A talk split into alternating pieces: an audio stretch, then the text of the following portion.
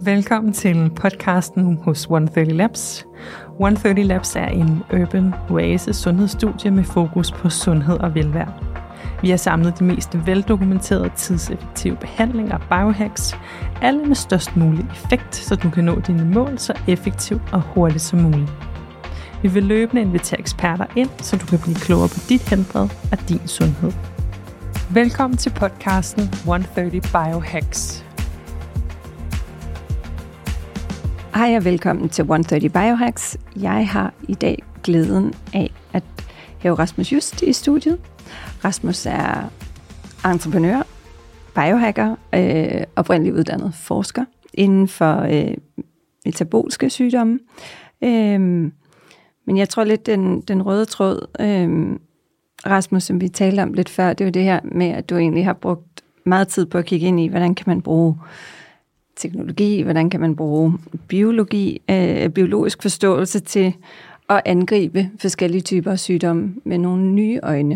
Mm. Og det er jo noget, der i høj grad øh, taler ind i min filosofi, og, øh, og det ønske, jeg har af, om at inspirere til et, et anderledes syn på, hvordan man kan håndtere forskellige sygdomme, måske endda også forebygge dem. Øh, så jeg har glædet mig rigtig meget til vores samtale. Men velkommen til. Tak.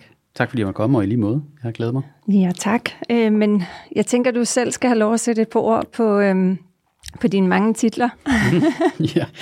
Øh, ja, der er mange. Øh, men, men det vigtigste er vel, øh, at, øh, at, at jeg er far, ikke? Øh, og øh, familiemenneske, og øh, en, en dreven og, og sulten øh, karrieremenneske også.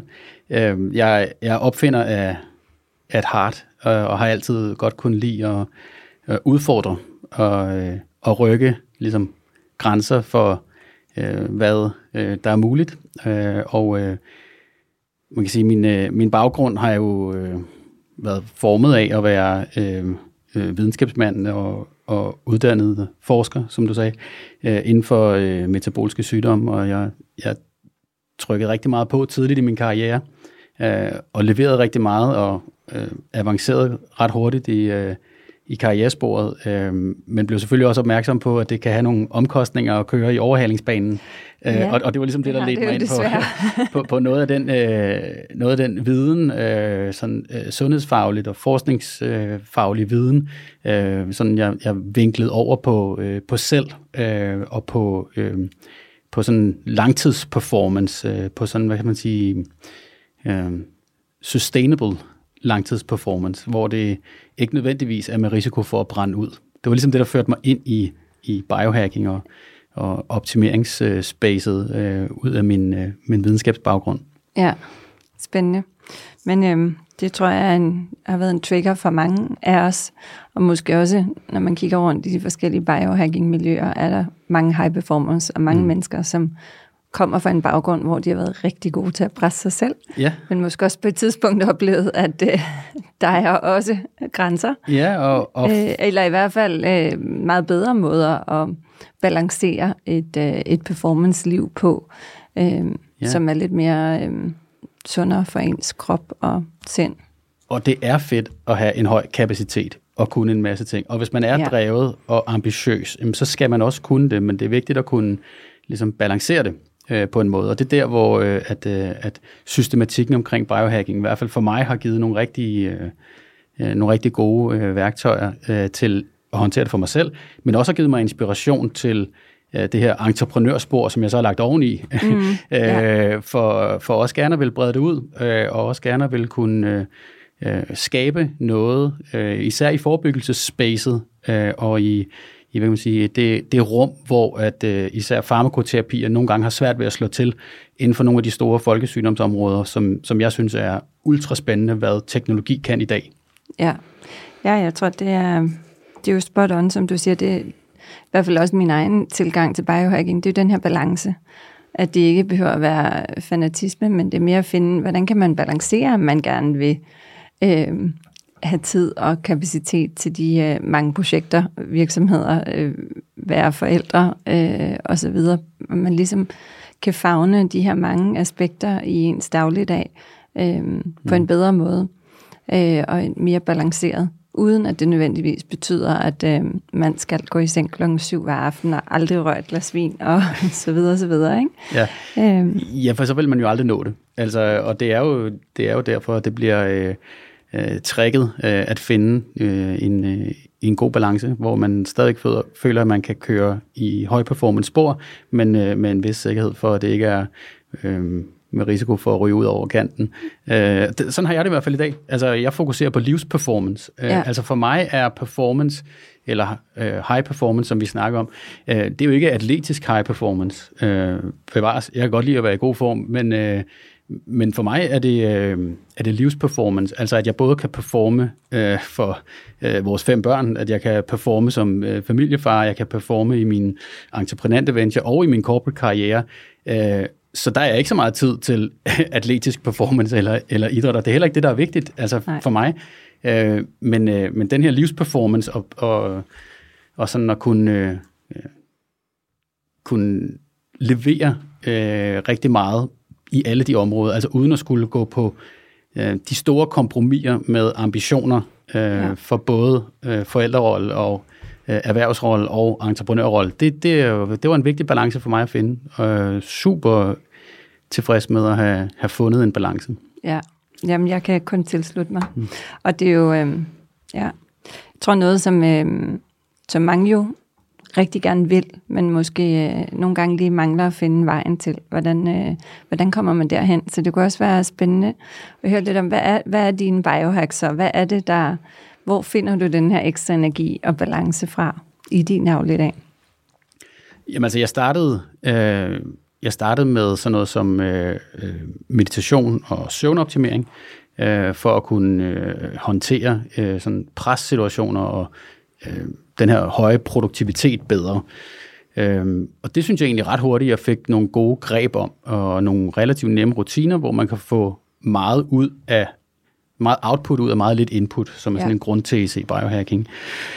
Øh, men når man så går videre til det næste øh, stadie, det jeg begyndte at, at rode med, øh, så er det sådan typisk meget kostoptimering, øh, som handler om ikke så meget makroer, men måske mere noget kronologi i kost, altså timing, og hvornår spiser man i forhold til, hvornår man sover, og så begynder der at komme sådan nogle ting ind som, øh, som lys, øh, som ja. for eksempel, hvornår er man udsat for lys, øh, ens respekt for en døgnrytme og sådan nogle ting, hvor øh, at jeg jo i hvert fald øh, i den tidlige del af min karriere møllede rigtig meget igennem og brændte noget midnight oil af. Øh, jeg var kendt, øh, da, da jeg lavede Ph.D. på Monash University i Australien, var jeg kendt som ham, der sov i laboratoriet øh, ja. for at få øh, mest muligt ud af eksperimentdagene. Øh, så jeg havde relativt korte nætter og kørte noget rovdrift på mig selv der, men jeg kunne godt lide det. Altså, men det er klart, det kan jeg jo ikke blive ved med. I dag er jeg 46, øh, og jeg kan jo ikke blive ved med at køre på den måde. Mm. Men ambitionerne er absolut ikke blevet mindre, og jeg har ikke lavet mine sidste opfindelser endnu. Øh, så så, så øh, for Nej. at kunne få det til at gå op, jamen, så er man nødt til at finde øh, en vej. Og øh, øh, efter, efter øh, hvad man sige, kost, øh, så var noget af det, der var sværest for mig faktisk at få hænderne omkring, det var fysik øh, og sådan, altså fysisk form. Øh, ja. Fordi der har jeg jo gjort, ligesom jeg har gjort altid tidligere, men jeg kunne ikke rigtig få det til at hænge sammen længere med det her øh, meget arbejde og have skabt familie. Jeg synes, jeg skulle løbe i uendeligheder ja. øh, for, for, for, for, ligesom for, bare, kunne, øh... for bare at holde en nogenlunde ja. god form. Øh, og jeg gjorde ligesom så mange andre i et karrierespor, købte mig en øh, ualmindelig dyr øh, Cervelo racercykel, som jeg synes, jeg skulle køre vildt længe på, for, for at få nok god form. Ja. Jeg synes simpelthen ikke, jeg synes ikke, at det slog til, selvom jeg godt kunne lide det, øh, i forhold til at levere. Mm. Så, så noget af det sidste, sådan, øh, jeg sådan kæmpede med at få styr på, det var at få optimeret træning, ja. sådan så at meget lidt kunne levere det, jeg gerne vil have ud af det. Og det er faktisk ikke så meget æstetik, selvom at øh, øh, udseende også er vigtigt, og det er vigtigt ja. at holde sig i en, i en form, hvor man er glad for sin krop. Men det, det er faktisk følelsen af overskud og styrke. Altså, det, det er jo ubetaleligt, også i et performance-sammenhæng, i en Ja, og der er træningen bare key. Det har i hvert fald været for mig, og det oplever jeg også, den er for rigtig mange andre. Det er jo det her med, at, at du får, når du kommer ind i den rigtige form for træning, øh, træningsrutine, jamen, så giver det rigtig meget mere overskud, og det er faktisk virkelig en nøglefaktor i at kunne nå alle de her ting, ja. man gerne vil, og også en nøglefaktor i at sove bedre og der, der er så ens kognitive funktioner, der er så mange benefits i det. Ja. Øh, så det er meget interessant, at det, det her med, at der er så mange mennesker, der har den her barriere, men jeg har ikke tid til at træne. Jeg kan ikke, hvordan har du overskud til at nå alt det her? Hvordan kan du så oveni også træne? Jamen, det er træning, der gør, at jeg har overskud. Ikke? Mm. Men, men der er mange, der, der ligesom, hvor det bliver barrieren, øh, hvilket Ja, ja. og, og, og, og hvis, synd i bund og grund. Og, og så bliver det sådan en øh, så bliver det sådan en ryggradsøvelse, ikke? Fordi mm. at øh, hvis du føler der skal rigtig meget til, øh, det er mange gange øh, løb eller cykel om ugen eller øh, at komme i fitnesscenter, det, det tager relativt meget øh, tid. Øh, så min oplevelse er i hvert fald, at for dem der lykkes med det, så kræver det at det har en høj prioritet. Og så er du inde i en situation, hvor det konflikter med alle mulige andre prioriteter, og rigtig mange mennesker har svært ved at få tiden til at nå at gå op med mm. familieliv, øh, med øh, arbejdsprioriteter, med alt det praktik, der ligger. Øh, jeg tror mig, det kender jeg udmærket. Ikke? Som, øh, vi har fem børn, og fem ja. virksomheder og en karriere i, øh, øh er der lidt i, at se i corporate, så der er rigeligt at se til. Og, og, øh, ja. og derfor kan det godt blive enormt svært at få øh, tid til øh, at prioritere øh, træning øh, selv. Så for mit vedkommende, altså, så var nøglen jo at finde øh, øh, den model, hvor at jeg træner en time om ugen.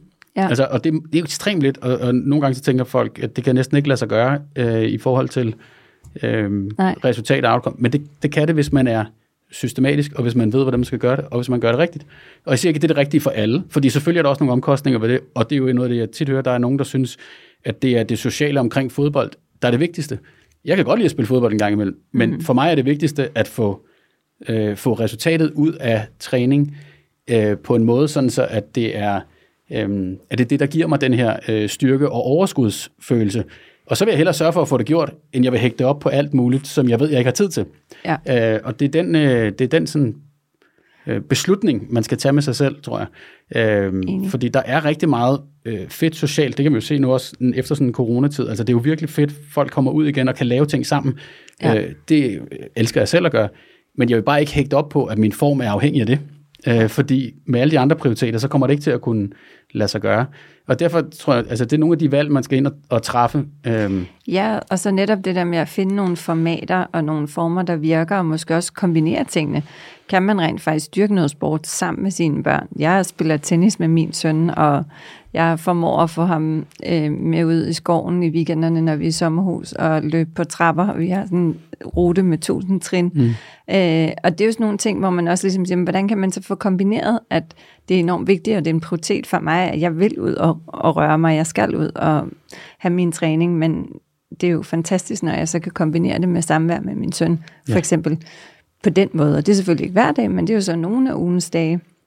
Men, øhm, og det kan jo også være en walk and talk, når du har dine møder, i stedet for at sidde ned. Jamen, hvorfor så ikke tage dine calls, når du øh, går rundt, eller også dine fysiske møder for den sags skyld. Der er mange måder, man kan indarbejde de her ting på i ja. en dagligdag, som man stakker lidt og gør, kombinerer det med andre ting.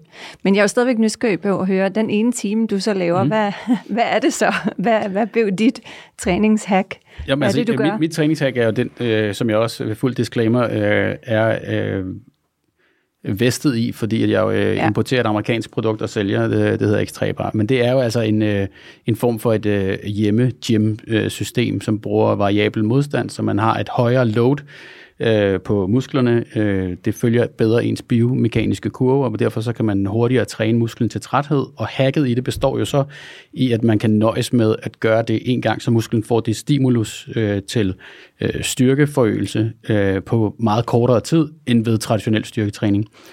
Og man kan sådan set godt kombinere det med alle mulige andre ting. Ja. Øh, man kan godt træne almindelig fitness ved siden af, eller træne noget funktionelt sport, hvad, hvad, hvad man vil, eller man kan løbe eller andet. Men for mig altså, er det bare et system, som gør, at øh, det her med styrketræningen, den er klikket af. Ja. Og jeg behøver ikke at skulle afsætte to timer til at køre ned til et fitnesscenter og i omklædning og vente på maskinerne er klar og alt andet. Jeg ved, at jeg kan styrketræne 10 minutter hver dag, og det er det eneste, jeg behøver at gøre.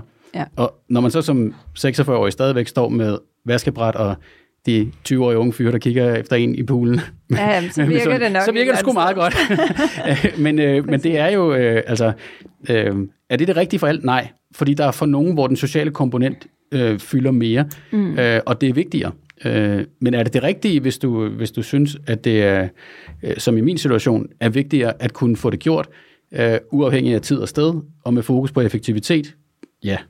Ja, jeg tror, det er jo, og det, det er jo en sindssygt god øh, indsigt, at der er nogle muligheder for at sige, men så kan du i hvert fald få fundamentet på plads med en super tidseffektiv og øh, høj impactful øh, mm. øh, træningsform. Og det er jo, altså, jeg bruger IMS på tilsvarende måde, øh, men, men det er jo igen det her, altså, hvordan kan man finde noget, som, som man ved at sige, jeg, for, jeg ved, jeg har styr på min kernemuskulatur, øh, og, og den styrke, som man ikke skal stå fem timer om ugen og lave styrketræning, hvilket jeg altid har havde. Mm. Jeg elsker alle former for sport, og jeg har altid dyrket sindssygt meget sport og bevæget mig meget, men jeg har aldrig nogensinde synes, at styrketræning var interessant. Nej. Så det er jo også sådan, det er jo igen der, hvor finder man så de hacks, der gør, at man stadigvæk kan være sikker på, at man får. Og det er jo igen både med alder og alt muligt andet, vigtigere og vigtigere, at man, man ligesom bevarer sin øh, kernestyrke. Ikke? Ja, altså øh, sarkopeni, øh, eller øh, aldersrelateret tab af muskelstyrke, mm. ja, det er jo en af de øh, mest korrelerede og kendte faktorer til øh, alderdom og alderdomsrelaterede sygdomme. Altså ja. så jo længere man er i stand til at opretholde øh, en vis muskelmasse og undgå det her øh, muskeltab og dermed associeret funktionstab, jamen jo større er sandsynligheden for, at man ikke får aldersrelaterede sygdomme og bevægelsesfunktionstab, øh, ja. øh, og dermed også kan opretholde et aktivitetsniveau senere i livet, som gør, at man igen er inde i en selvforstærkende spiral af at have længere, sundere liv, bedre livskvalitet. For et langt liv, som er det mange biohacker stræber efter, handler jo ikke om øh, et langt liv, som er øh, fyldt med sygdom, øh, øh, eller et langt liv kun for øh, livslængdens skyld. Det handler om at kunne øh, bevare øh, funktion og livskvalitet længst muligt. Øh, og øh, altså, det er da personligt ret ambitiøs for, godt kan lade sig gøre, og man kan aldrig vide, om man bliver ramt af en bus. Sådan er det med så mange ting. Men jeg synes, øh, altså, det man jo i hvert fald ved, det er, hvis man ikke, hvis man ikke har grundlæggende en god sundhed, når man mm. rammer de omkring i 50, jamen så er ens risiko for udvikling af livsstilssygdomme imellem 50 og 60 år, ja, de er jo markant forhøjet, og ens risiko for reduktion af livskvalitet og livslængde markant forhøjet. Ja. Så altså, der er bare nogle skæringspunkter deromkring, hvor det at investere i egen sundhed giver en kæmpe stor return on investment, øh, i hvert fald på sandsynlighedsbetragtningen for at få et langt og godt liv. Meget enig. Men det, øh, det kunne måske også lede lidt over til øh, nogle af de her mange spændende projekter og opfindelser, du har gjort der. Øh, fordi det er, jo, det er jo også nogle, øh, det er jo nogle forskellige produkter, der er, og, og øh, virksomheder, som jo også bevæger sig inde i det her spændfelt. Øh, du kan næsten selv vælge, hvor du vil starte. Ja. og ja. ja. Uh. Jamen altså, jeg er jo blevet en lidt anderledes øh, type opfinder med åren. Altså, jeg startede jo, da jeg, øh, da jeg var færdig med, med min, min PhD, som vi snakkede om før, jamen der, der gik jeg jo meget efter en ikke-traditionel akademisk fokuseret karriere. Altså det vil sige, jeg, mm. jeg skrev patenter, jeg lavede opfindelser. Øh, jeg tror i min, øh, øh, i min industrividenskabskarriere, øh, som var de her øh, 5-6 år øh, efter øh, min Ph.D., øh, og indtil jeg sådan skiftede spor ind til forretningsudvikling øh, via en MBA, øh, der, der lavede jeg vel plus 20, eller mere end 20 patentansøgninger, og fik mere end 10 udstedte patenter, og hvoraf tre nu er i klinisk udvikling som lægemiddelkandidater. Og, og altså, jeg synes, det var vildt givende. Øh, den der sådan måde at få øh, noget øh, teori og idéer og innovation kogt ned til noget konkret i et patent, øh, som så øh, kan udvikles til en ny type lægemiddel. Øh, det gav mig virkelig øh, den der øh, gnist øh, for at, at skabe noget på den måde. Men det er også noget, der tager vildt lang tid og koster ja. spidsen af en jetjager, og det er jo stort set kun noget, man kan gøre inde i et virksomhedsregi. Så, så som sådan, øh, øh, altså som egen øh, investor og øh, angel investor og entreprenør, jamen altså, så er jeg blevet vildt begejstret for spacet, øh, hvor teknologi og biologi mødes. Ja. Øh, og, og det giver noget lidt mindre tungt regulatorisk arbejde, fordi der kan man ret hurtigt komme til øh, med noget øh, udvikling af for eksempel et medical device øh, eller en teknologiapplikation, som stadigvæk kan manipulere biologi anderledes end kemi eller farmakoterapi vil gøre, men med en, en ret stor parallel til, hvordan man vil tænke det, hvis man skulle udvikle et lægemiddel. Altså, sige, min, min baggrund var som øh, øh, molekylærbiolog, så jeg har arbejdet med det her, hvordan hvordan øh, manipulerer man, eller hvordan aktiverer man, eller inhiberer man celler helt nede på et enkelt niveau? Hvordan kan man ramme en receptor? Øh, hvordan kan man øh, ramme et bestemt celletype, eller et bestemt organtype i, i, i menneskekroppen i en, øh, i en sygdomstilstand, eller bringe noget tilbage fra en sygdomstilstand imod normalt øh, ved den form for manipulation? Og, og det man jo kan se, det er, at altså, teknologien i dag øh, ekspanderer jo voldsomt i forhold til, hvad man kan. Så hvis man samtidig kan du ved, tage nogle af parallellerne tilbage til den biologiske forståelse og arbejde det krydsfelt derimellem, så er der faktisk nogle vildt spændende muligheder, der opstår. Og en af dem, som jeg så øh, kastede mig over for nogle år siden og introducere i Danmark, som er en amerikansk opfindelse, det er det, der hedder OsteoStrong, altså hvor at, ja. øh, øh, vi arbejder med øh, at styrke knogler ved mekanisk påvirkning, øh, som er anderledes end, øh, end hvad man gør med farmakoterapi, men som åbner op for nogle helt andre muligheder, fordi at øh, når man får osteopeni eller osteoporose, som langt størstedelen af kvinder får efter menopause, øh, ja. og som måske er en af de mest forudsigelige folkesygdomme, vi har i Danmark. Øh, jeg tror, det er i forhold til de officielle statistikker, så mener man, øh, at det er omkring 650.000 danskere, som har osteoporose, hvoraf kun jeg tror det er en fjerdedel, er klar over det. Det vil sige, der, der, der er ja, kæmpe det er et kæmpe gap, hva'? Kæmpe stort øh, antal mennesker, ja. der går rundt øh, med øh, en, øh, øh, en, en sygdom, som de ikke ved, de har, før at de øh, falder og brækker noget, og dermed bliver udredt. Der er selvfølgelig nogen, der bliver udredt inden, men det er typisk, hvis der er en familiehistorik eller øh, noget andet i forbindelse med overgangsalder, der gør, at man begynder at kigge på, øh, øh, om der er svage knogler. Men rigtig mange render rundt og har den her sygdom uden at vide det, øh, og opdager det så først, når det er for sent. Så der har været sådan meget lidt øh, tidlig opsporing. Det er noget, der er kommet mere fokus på, øh, og jeg tror også, vi har også ramt et sted, hvor at vi har skabt noget opmærksomhed omkring det, at ja. eventuelt kunne gå ind og være øh, proaktiv og tage stilling til det, inden at det er for sent. Men tilbage til, hvad teknologi kan i det space, som medicin ikke nødvendigvis kan.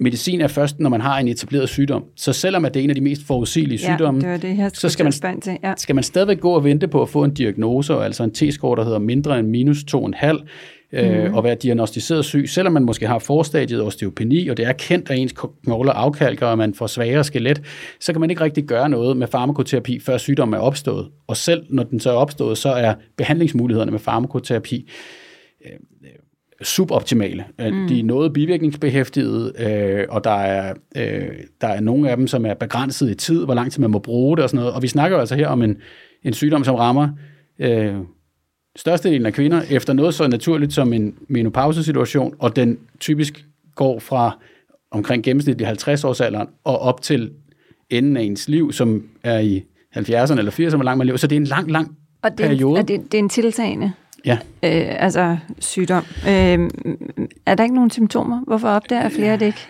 før det går ja, galt? Ja, jo faktisk, fordi der ikke er ret mange symptomer. Ja. Altså, det er, det er ikke noget, det er, man kalder det en stille øh, sygdom, fordi ja. at øh, den er ikke forbundet med nogen smerte. Altså tab af styrke i ens knogler er stort set ikke forbundet med smerte, før end at det er ret langt fremskredent. Man kan godt få noget smerte sådan i muskelknogletilhæftninger, men ellers altså, så kan man få en ret fremskreden sygdom, før man opdager det. Og som, som ja. jeg sagde, altså de fleste opdager det, når de falder fra det, man kalder Ja, og når de falder og får det, man kalder en lavenergifraktur, det vil sige, at man falder fra egen højde. Mm. Det er ikke på cykel i fart ja. eller noget andet. Det er svarende til, at man står øh, og falder og derved brækker noget. Det er enten typisk hofte ja. øh, eller håndled. Øh, og så tænker man, at det, det skulle mine knogler der nok kunne have holdt til. Øh, ja. Men det gør de altså ikke. Og øh, det havde været... Øh, altså, og, og kan man så gøre noget på det tidspunkt? Eller at, at ja, det, det kan man vel. Men... Ja, det kan man godt. Man kan altid gøre noget. Ja. Øh, men, men der er jo lidt, altså når man så øh, kommer som øh, øh, Ole Opfinder eller Ole Entreprenør i det her ja. øh, tilfælde, ikke? Ja. og introducerer noget nyt, øh, som er øh, potentielt et paradigmeskift i måden at tænke på, hvad man også kan med forebyggelse, og hvorfor man skulle gå ind eventuelt tidligere og selv fokusere på knoglesundhed og sådan noget, som ikke har været noget, man rigtig har talt om tidligere. Øh, øh, så, så er der ting, man kan gøre. Altså, man kan gøre noget med kost og motion. Øh, ja. Man kan gøre noget som med OsteoStrong, som er, øh, som er en, en teknologi, der kan facilitere de her naturlige mekanismer, hvorved man styrker knogler. Altså, øh, vi er jo egentlig heldige fra naturens side, øh, at der er øh, et system, øh, der hedder biologisk adaptation. Øh, og jeg plejer at bruge analogien øh, med en muskel. Altså de fleste ved, at en muskel, hvis man skal træne den og gøre den større, så har den brug for to ting. Den har brug for øh, et stimulus, og den har brug for de rigtige næringsstoffer. Ja. Hvis man kun spiser en masse protein over eller kulhydrat, men ikke stimulerer musklen, så er det altså ikke noget, man bliver en bodybuilder af. Det tror jeg, der er ret mange. Så, øh, det, den tror jeg, der er nogen, der har forsøgt. som har set eksempler på. Ja. Og, og på den anden side rundt øh, ved folk også, at hvis man træner en muskel intenst øh, for at gøre den større og få en, en stor øh, overarm, øh, og, øh, og man ikke spiser tilstrækkeligt protein, jamen så sker det heller ikke. Altså, så, mm. så kan man godt lave stimulus, men man får ikke responset, hvis man ikke har næringsstofferne til stede. Det er faktisk fuldstændig det samme, der gør sig gældende med knogler. Ja. Det er en lidt anden biologi, og det er en lidt langsommere metabolisme, så det tager noget længere tid at bygge knoglemasse op, men det kræver det samme. Det kræver et stimulus, og det kræver tilstedeværelse af de næringsstoffer, der skal til for at opbygge knogle. Og knogle er opbygget af øh, mineral og protein, øh, for sådan populært sagt størstedels vedkommende.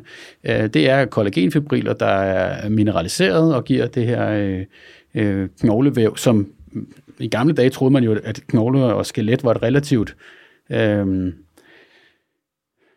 man statisk organ. Ja. Men det er det ikke. Øh, Altså, det er jo et levende organ, og der er et kontinuum af turnover. Øh, din knoglemasse bliver udskiftet hele tiden. Øh, der findes øh, en type celler, øh, der hedder osteoklaster, der nedbryder gammelt øh, knoglevæv. Øh, når der kommer mikrofrakturer eller revner i, eller noget andet, der skal repareres, så fjerner de simpelthen det gamle knoglevæv.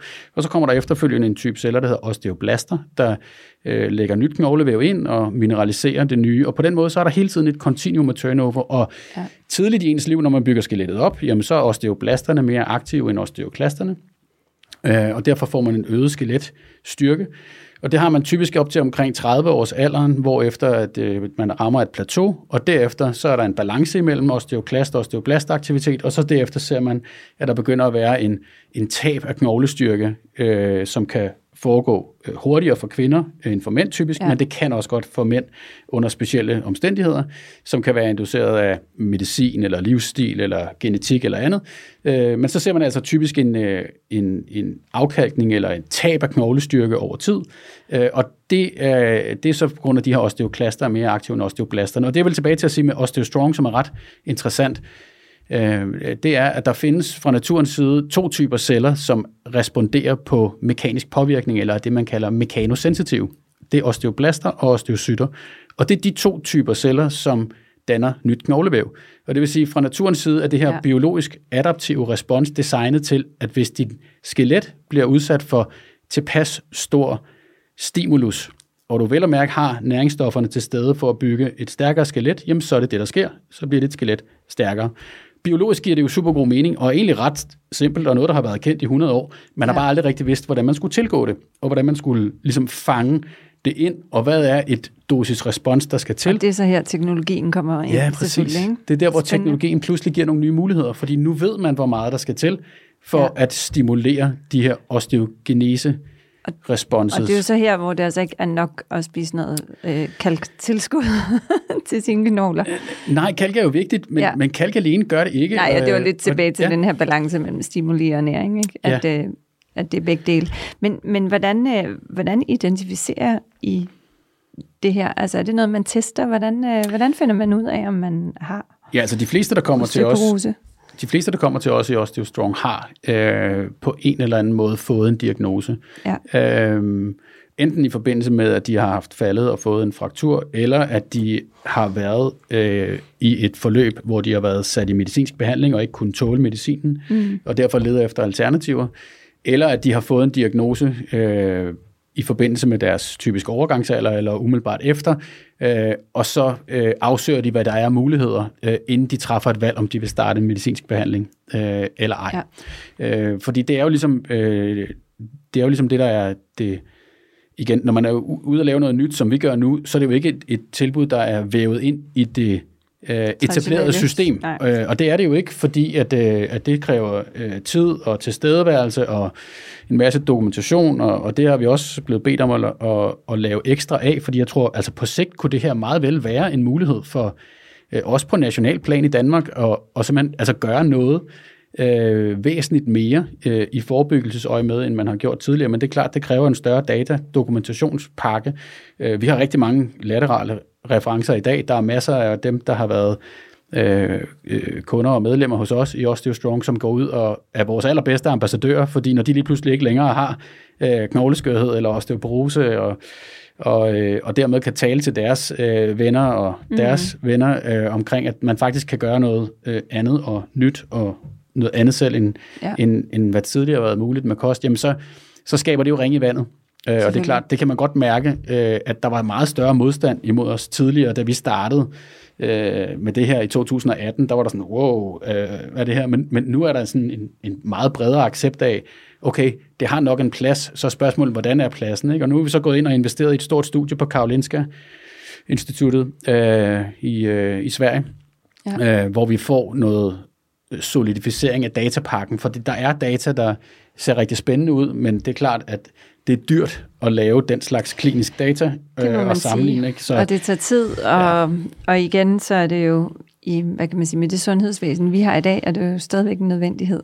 Og jeg er, tror, det er sindssygt vigtigt, at, at ting er dokumenteret, øh, også videnskabeligt, men nogle gange kan det også blive, spænde lidt ben, som du selv er inde på, for, øh, for nogle muligheder og nogle løsninger, som, øh, som det kan tage meget, meget lang tid i hvert fald at få igennem det sådan traditionelle system. Ja, altså man kan sige, hvis vi havde, hvis vi havde sat os ned og sagt, øh, skal, vi, øh, skal vi finde nogen øh, og vente på, at øh, det her, det er der nogen, der, ja. der, øh, der vil være øh, med på at, at lægge alle studierne up front øh, og lave en kæmpe stor investering for så at se, om vi så bagefter måske kunne åbne noget med nogens. Altså hvis man skal ud og spørge øh, hele vejen rundt på den måde, øh, så sker ting jo ikke. Altså mm. det kræver, at der er nogen, der tager øh, teten og tør øh, at gøre, ja. øh, og så øh, kaster sig ud i det. Det ligger heldigvis godt til min natur, øh, fordi det, som folk normalt siger er svært eller umuligt, det er egentlig det, der tænder mig allermest, øh, og, og, og med, med altså med, med formålet at hjælpe mennesker og ja. at gøre noget øh, radikalt øh, anderledes, øh, bedre, mere øh, sådan, øh, for øh, folkesundhed og de store sygdomme, som er en stærk drivkraft i mig, så, så, øh, så ligger sådan noget jo godt til. Ja. Øh, så nu kan jeg sige, nu er det et amerikansk øh, koncept, og det, det kører faktisk rigtig godt i USA, men når man hiver det ind, som i det tilfælde her i Danmark, jamen, så starter man jo forfra. Altså fordi der er ingen i Danmark, der kender til det. Der var ingen, der anede en pind om, hvad det var. Så, så, så man starter helt forbundet af med at bygge noget op, men, men nu, udover corona selvfølgelig var en, noget af en omgang for alle. Ja, tak. også os i ja. Også Strong. Så, ja. øh, så man sige, vi, vi er et rigtig godt sted nu, øh, og, øh, og har ligesom fået øh, øh, bygget forretningen op, øh, så vi også er klar til at ekspandere og åbner i Aarhus i 23 øh, ja. som den første knopskydning. Øh, og har, synes jeg, generelt en ret stor interesse omkring det, Men vi det kan, og den niche, vi ligesom har. Super spændende, og jeg tænker, hvis, hvis I også kommer hen et sted, hvor man så netop endnu mere præventivt også kan arbejde med det, men det er selvfølgelig det, det der igen, øh, hvordan identificerer man så, at man har en, hvad kalder du det, osteopani, er det så den, ja, på, ja op til, ja. det udvikler sig til reel, øh, ja, øh, osteoporose, men, men altså, er der, kan, man, kan man teste på en eller anden måde? Kan I teste med jeres maskiner? Kan I se, om man har tendens, eller om man er i en påbegyndende stadie? Eller? Ja, altså det kan man faktisk godt. Øh, og øh, øh, man kan bruge øh, nogle nyere, altså nogle scanner-teknologier, som for eksempel går på kvalitativ ultralyd, som vi også har. Og sådan noget. Men, men, men vi bruger det faktisk ikke så meget, fordi egentlig er referencepunktet, når øh, når folk skal finde ud af, om de skal have en diagnose, så skal mm. man ind i en hospitalscanner alligevel, fordi man skal have lavet det, der hedder en DEXA-scanning af ens hofte øh, og nedre øh, rygvivler. Ja. Det er der, man stiller diagnosen. Så, så, så uanset hvordan vi vender og drejer det, altså, så, så vil vi alligevel, altså folk skal alligevel ind og have øh, en, en scanning i et etableret system, eller på et privat hospital, hvor det er ud af egen lomme. Øh, ja. Det kan man også gøre. Øh, men altså, hvis ikke hvis ikke man har scanningen af lårbensknoglens hoved og et hofteskålen og de nederste rygvivler, øh, så kan man alligevel ikke sådan rigtig bruge det i en kontekst af, om, øh, om man har diagnosen osteoporose eller ej. Så, så nogle af de her sådan, øh, scanner-teknologier, vi kan komme i nærheden af at have, er alligevel utilstrækkelige. Øh, okay. Det så bruger man typisk noget som hælscanner, øh, som man kan monitorere øh, med, men, men det bliver utilstrækkeligt alligevel i længden, og derfor har vi faktisk valgt ikke at, at gøre det øh, længere.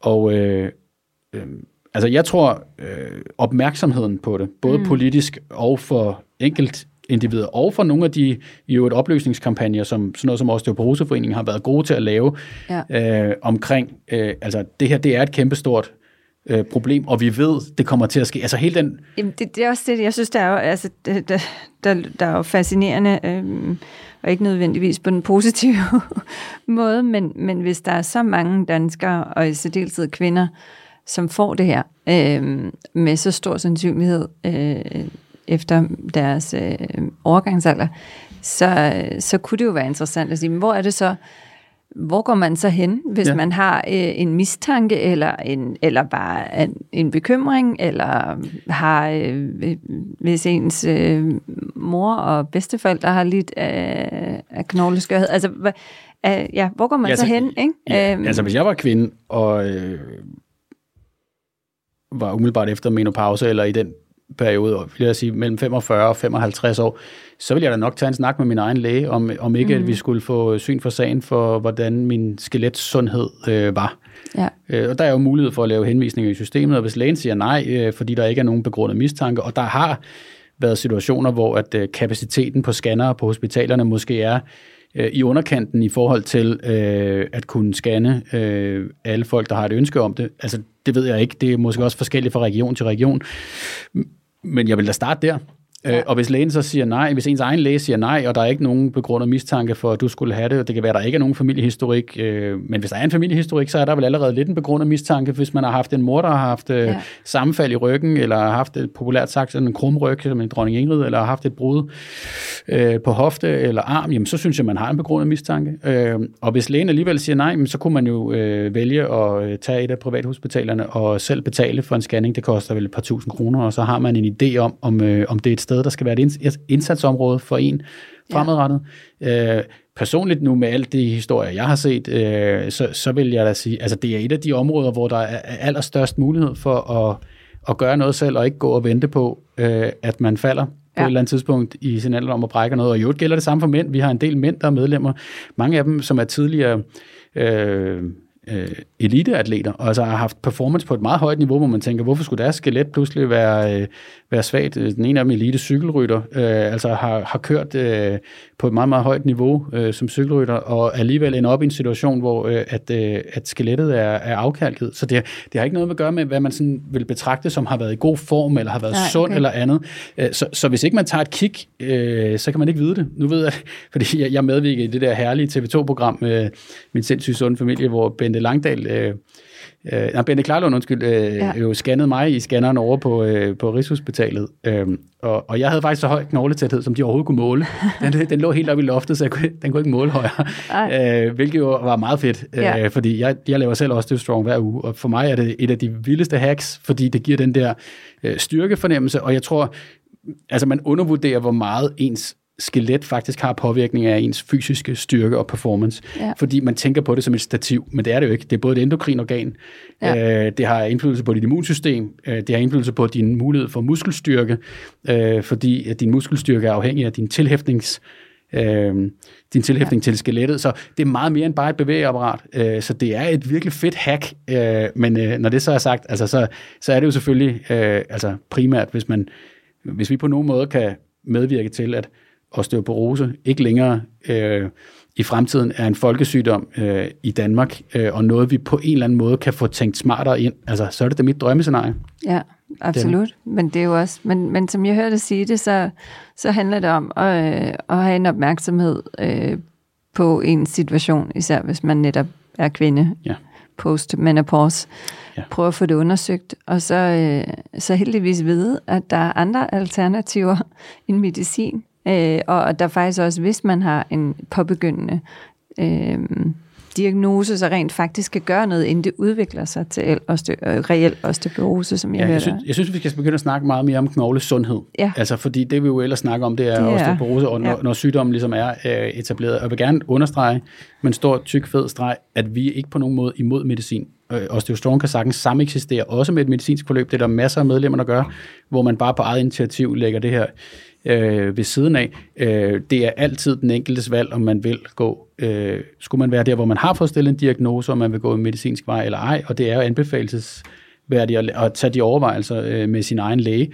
Men det, men, men det, det jo giver, det er noget valgfrihed. Altså, ja. Og det giver nogle muligheder ja. også for proaktivt at tænke egen knoglesundhed, inden man måske når dertil. Øh, og det er det, jeg mener, altså det er det, der er så radikalt anderledes i forhold til, hvad vi har kunnet før, øh, også i en samfundskontekst. Øh, og, og for mig er det stadigvæk et tilbagevendende dilemma, at man har en så stor folkesygdom, som man ved rammer så mange, Ja, og hvor vi gør så lidt. ja. Det, det, det, det er ubegribeligt, Det det er, og derfor øh, så, øh, kan man sige, det, det er et godt ja. sted at, at træde ind og, Ja. ja. og, øh, og turde være øh, entreprenør. Og nu er det et familieforetagende, det er min kone Kirsten, der, der kører det.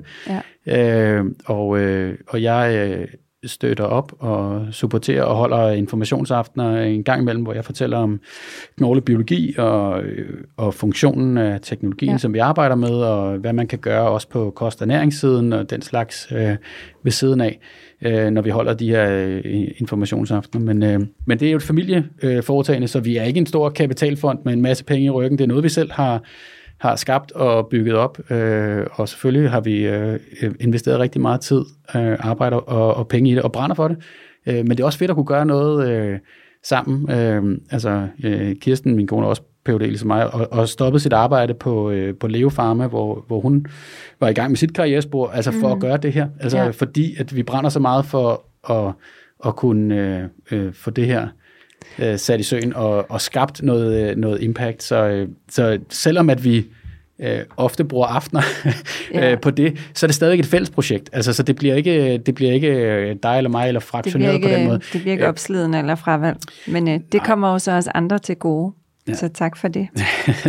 Men jeg synes, der, øh, der er jo en masse, masse emner, vi kunne øh, tage fat i, og tiden løber. Men, men måske, øh, hvor den her passion og interesse for at hjælpe andre og forstå sundhed, hvor kommer den fra? Er det, ja, der plejer som regel at være en personlig Mm. trigger, baggrund, historie med de fleste af de mennesker, jeg indtil nu har interviewet. Øh, og det var altid, øh, jeg er altid nysgerrig på at høre, hvor, øh, hvor Mm. startede din rejse ind i den her verden? Ja. Jamen altså, jeg tror, den startede ret tidligt. Øh, jeg, jeg havde... Øh, jeg har været meget drevet, øh, og, og som jeg også sagde øh, før, altså mit spor øh, blev lagt, det, for, fordi jeg gerne ville hjælpe. Øh, jeg ville gerne hjælpe syge mennesker, og jeg var meget drevet af at kunne, kunne gøre noget, fordi min personlige oplevelse var, øh, at jeg voksede op i en familie, som var øh, tryg og kærlig og god, og min mor og far gjorde øh, alt det rigtige, synes jeg. Øh, jeg var... Øh, jeg var eneste dreng. Øh, vi var øh, fire i alt, øh, Mm. så jeg havde tre søskende, øh, tre søstre.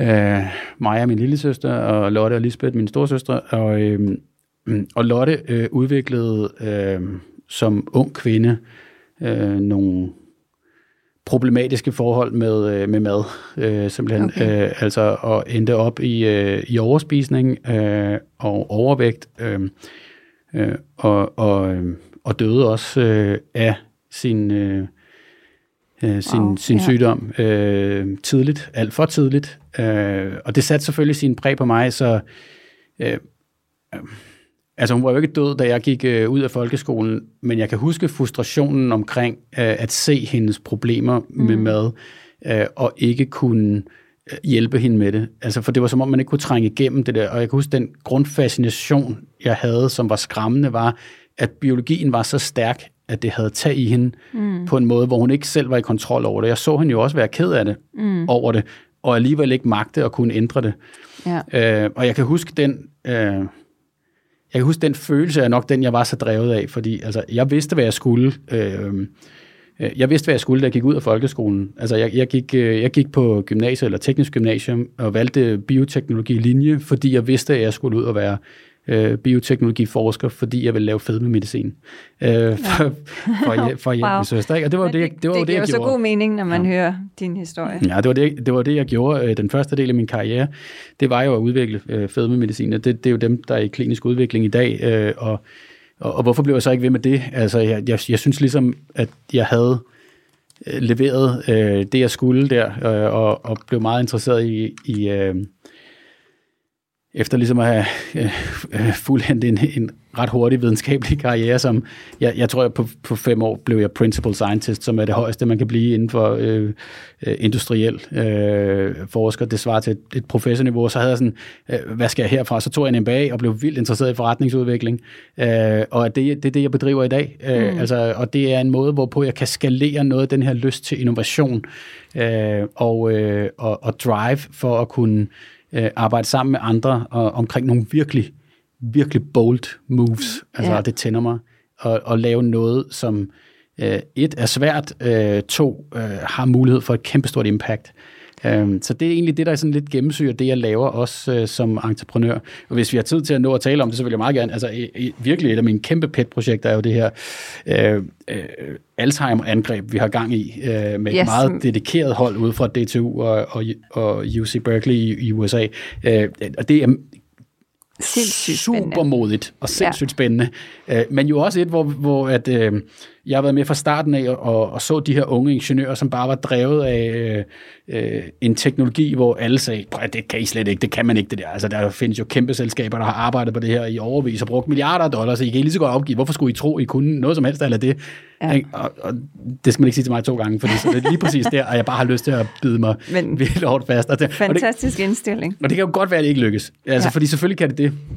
Øh, og jeg tror, meget, meget af den der, øh, altså, øh, det er i hvert fald min egen sådan filosofi omkring det. Altså hvis, hvis man er bange for at fejle, så tør man ikke gå efter de helt store chancer. Og, øh, og derfor så handler det om ikke at være bange for at fejle, øh, og turde kaste sig ud i noget, der er virkelig bold. Øh, også på en global skala. Altså det vi laver med Optosutics her, øh, og den lysteknologi, vi har opfundet og patenteret, spundet ud af nogle dygtige unge forskere øh, i neurobiologi ud af UC Berkeley, arbejder sammen med en dansk professor i fotonik for at raffinere. Og, øh, det er så banebrydende, at der er stort set ikke nogen andre, der er i nærheden af at, at kunne det her. Øhm, og, og så sidder man, øh, så sidder man i, i dag, hvor der pludselig så, øh, efter at have arbejdet med det her i fem år, hvor folk har rystet på hovedet og tænkt, jamen, hvordan skal det, vi havde heldigvis øh, øh, nogle gode folk, der, der sluttede op om, der turde tage en chance med os og, og investere i os. Øh, Øh, Kåre Danielsen fra Jobindex var, var en af vores øh, tidlige investorer, der, der sagde, okay, altså, jeg tror på teamet, øh, tror på, at I har fat i noget rigtigt, og de tidlige data ser spændende ud. Øh, øh, men, men der, hvor vi er i dag, hvor vi øh, altså har kørt øh, store forsøg på øh, Sjællands Universitetshospital, haft folk øh, igennem øh, scannere, hvor man kan se på deres hjerner, hvad der foregår, når vi udsætter på det her lysterapi, inklusive min egen, øh, den er det jo rigtig godt, øh, til at vi nu øh, går i gang med øh, øh altså fase 2-studie i Alzheimer-patienter, øh, fuld øh, klinisk udviklingspakke imod at kunne få udviklet det her med et label øh, til Alzheimer's. Vi sælger jo et device som et neurostimulationsdevice, altså uden indikationslabel mm. til nogen sygdom endnu, øh, fordi det på den måde kan bygge forretningen op over tid.